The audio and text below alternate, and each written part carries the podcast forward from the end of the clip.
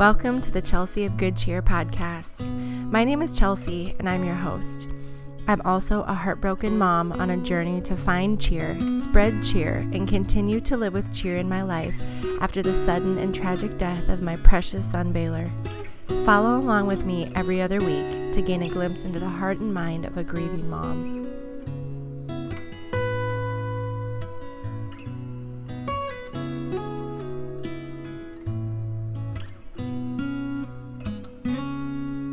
Hey everyone, welcome back to the podcast. You are listening to episode number 3, and in today's episode we're actually going to go back in time to March of 2023 when I had a recording session about some pretty sad stuff. In this episode today, you're going to need to grab some tissues because it's sad. And there was a couple things that I brought up in the podcast that I feel like I just need to explain a little bit about. In case you don't know me, there's a part that I'm talking about us moving or me being in a house and very thankful that I'm going to be at the same property in the same land. So currently we are building a new house on our property, and then we're going to tear down the current house that we live in right now and the house that we lived in with Baylor.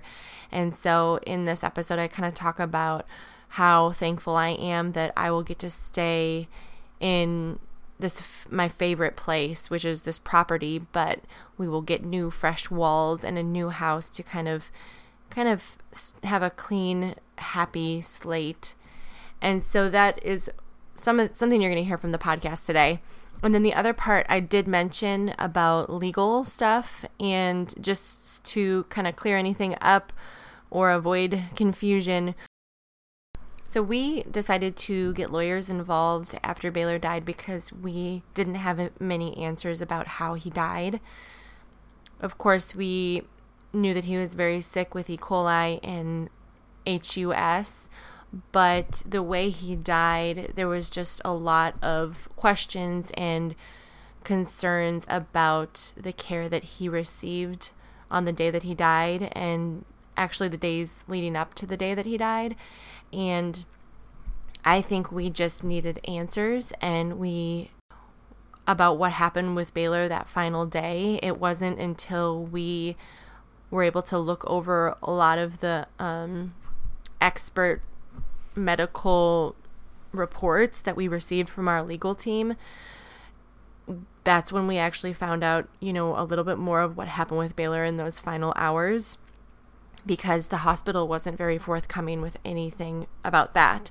So that chapter has closed for us, and it does feel good, but I did, during this podcast when I was recording, I think there was a lot of stress around what was going to happen with all the legal stuff.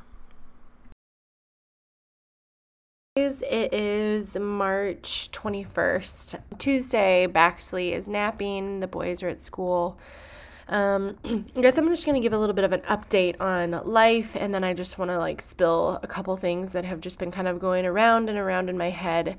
One of the things I love about this podcast, or whatever this is going to be, is I keep saying is when I'm being a mom on a daily basis and just everything, when I think about things in my head, just grieving stuff, Baylor stuff, anything revolving around the trauma and legal stuff, I just feel like it bounces around in my head like 100 ping pong balls. And then I'm also just trying to do life in the most cheerful way that I can.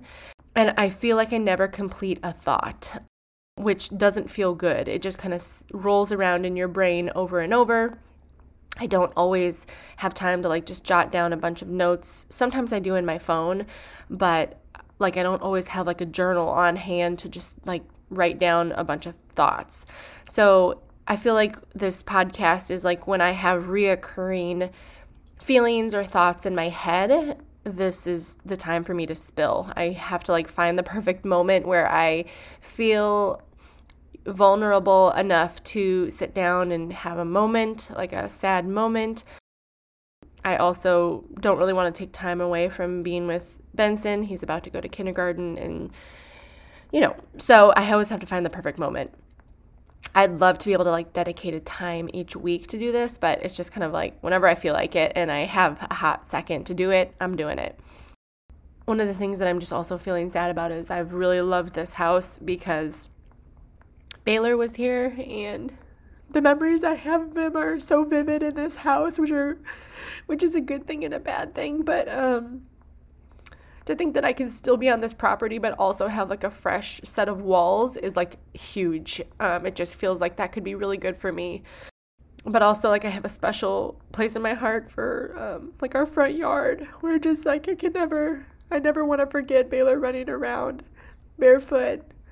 It's just a special everything. Anyway, I kind of want to just, like, jump around to, like, my most thought about things this week. One being, I feel like lately at therapy, our therapist has kind of recommended Nick and I start praying together, just for each other and for things we want, you know, out of anything, out of life, out of this specific legal thing, this specific moment in life, different choices that we're going to have to make. Yeah, so I think we want to, you know, that's something we are trying to work on. But also I want to start praying and being more intentional with my prayers, like very specific. I feel like the more I lean into God, the more I feel comforted by him. Because I remember in the beginning of this grief journey, I remember saying out loud many, many, many times, I'm feeling zero comfort from God.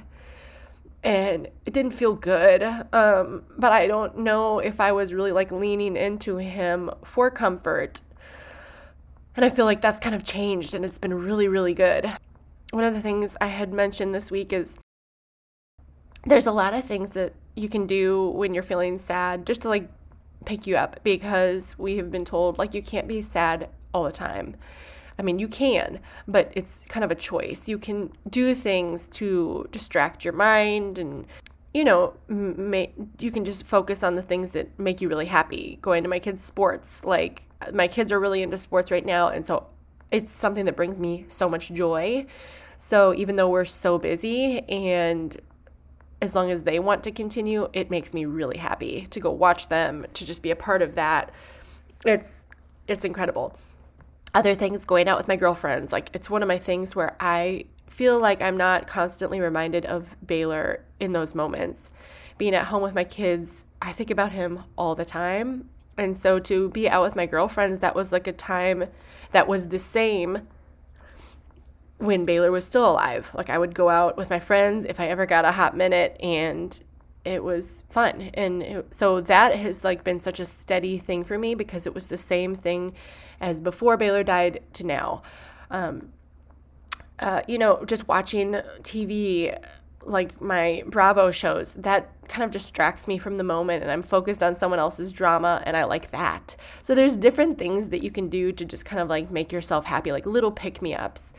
But the problem with those things is that they don't last. Like, so awesome. Like I went out on Saturday with my girlfriends. We had like a mom's night out. It was so fun.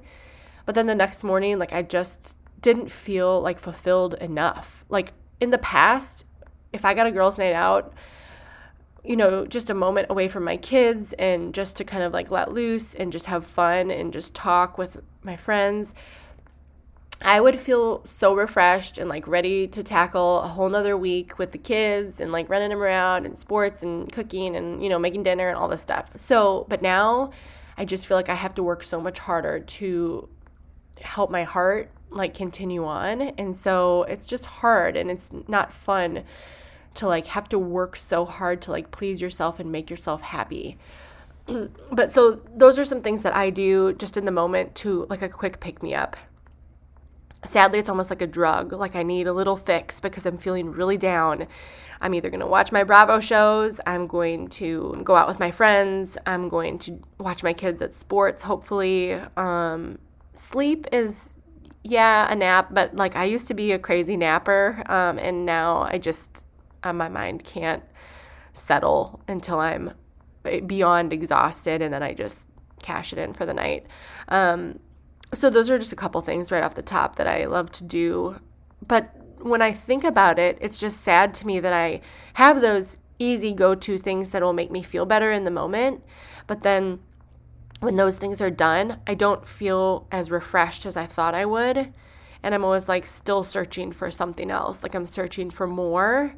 Right now is the first time that I've understood that people who are grieving crave God and faith, and learning about heaven and reading about heaven, really any kind of hopeful message, Bible verse, podcast, anything I can listen to or read about, that's where I'm feeling I'm getting like most fulfilled. And it's actually so crazy to say, because from the beginning, when I was saying to myself over and over, I'm feeling zero comfort from God, it has totally changed. It's like really the only comfort that I'm feeling that lasts.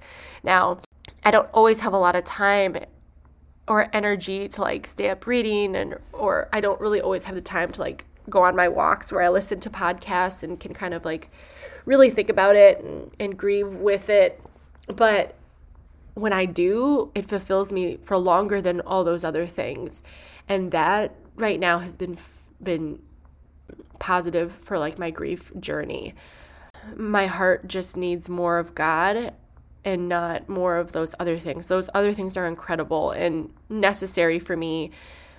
Watching my Bravo shows, maybe not, but like having time with friends, and that's so good for my soul too. But really what's going to make me happy or cheerful or like be able to like go on with this life of grief for the long haul is my relationship with God. The other thing I wanted to just kind of blurt out and spill in combination is about my bluebird sightings. It is just like the weirdest thing. One of the things that I felt before Baylor died, we've had other people die, grandparents, older people that we've known, and we used to have so many cardinals on our property. Out the window, you'd see them, and we'd love to watch them. I truly feel like Baylor loved watching the cardinals out our window. We have like a bench by our window, and we would all just like stand there and watch the birds. And I remember one time my mom was here, and we were talking about, we called the bird by a name of someone we knew that had passed away, an old grandparent friend that we have. And we kind of just told the kids that sometimes if we see a red cardinal, it can remind us of people that are in heaven. And it was just a great conversation and something I won't probably ever forget. But after Baylor died, a lot of people told me that cardinals were just kind of like a sign of your loved one in heaven, and just to be looking for those. And I just didn't really feel like that was true. I remember being like, God, I want you to show me like a bluebird, just because I felt like it reminded me of Baylor more. And I don't really ever remember seeing lots of bluebirds here, but now this spring, as the birds are coming out, I don't see any cardinals anymore. Like, as of right now, like I just don't see them in that window anymore. But I see a bluebird, this one bluebird all by itself all the time. And I got it on video the other day. And even this morning, I opened the front door and this huge burst of birds kind of bursted off the field, and in the mix of it, they were all like brown birds, and in the mix of it was that one bluebird that I see all the time. And the other day I watched the bluebird float around for like 5 minutes, and it's just crazy. I don't know if I'm just noticing it because I'm really searching for it, but it's crazy that I feel like last spring used to always watch the cardinals, and now all I see is that one bluebird and no cardinals.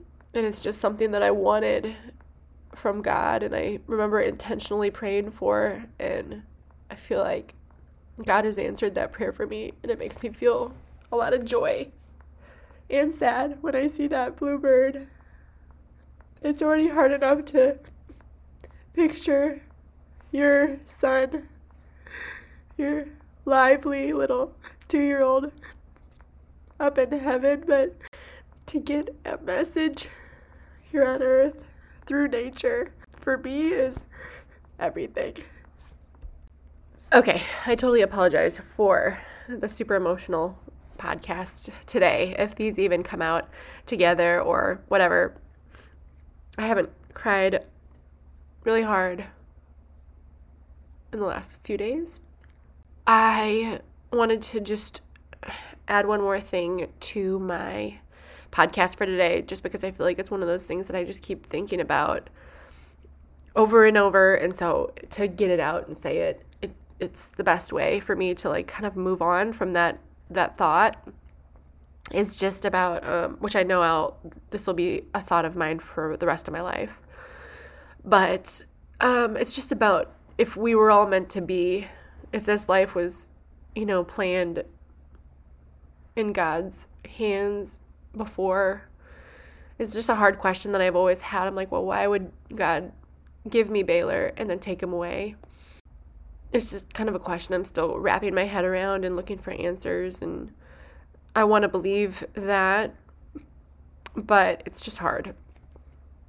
But one of the things that I think is just so crazy to me is I feel like God has given me and my family so many gifts, personality traits, and even Baylor personality traits. I've talked about this a lot about Baylor from like day one. It brought me so much comfort because he had this personality of just being able to go with the flow.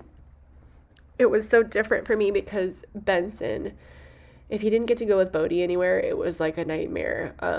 You know, he was just so upset. It would be so hard. And Baylor, of course, wanted to be with both his brothers, but he was just so content to do whatever he was supposed to be doing. If he had to stay back with mom, he was happy with that. If he had to go run an errand with somebody, he was happy with that. If he had to go to bed early and the boys got to stay up, he was happy with that, which was so crazy to think about. We were so lucky. He was one of the things that I never want to forget, which is so horrible and sad, but when we told our boys that Baylor wasn't coming home from the hospital and that he went to heaven, Bodie yelled out, but he was the best one. It's just so true. I mean, it's not one of my kids is better than the others, but Baylor has such an incredible personality and demeanor. He was just such an angel, and we all knew that.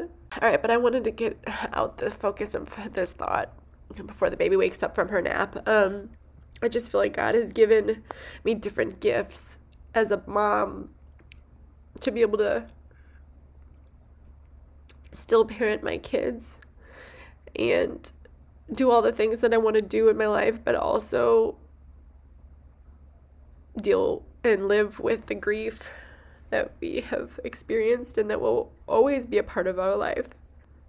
I just feel like I've always had a gift to be able to like shut a door and go look the other way and focus on something else, like kind of like compartmentalizing. I just feel like it's always been something that I could do. I could be really stern with one of my kids and then turn the other way and be like, hey, like, anyway, let's move forward.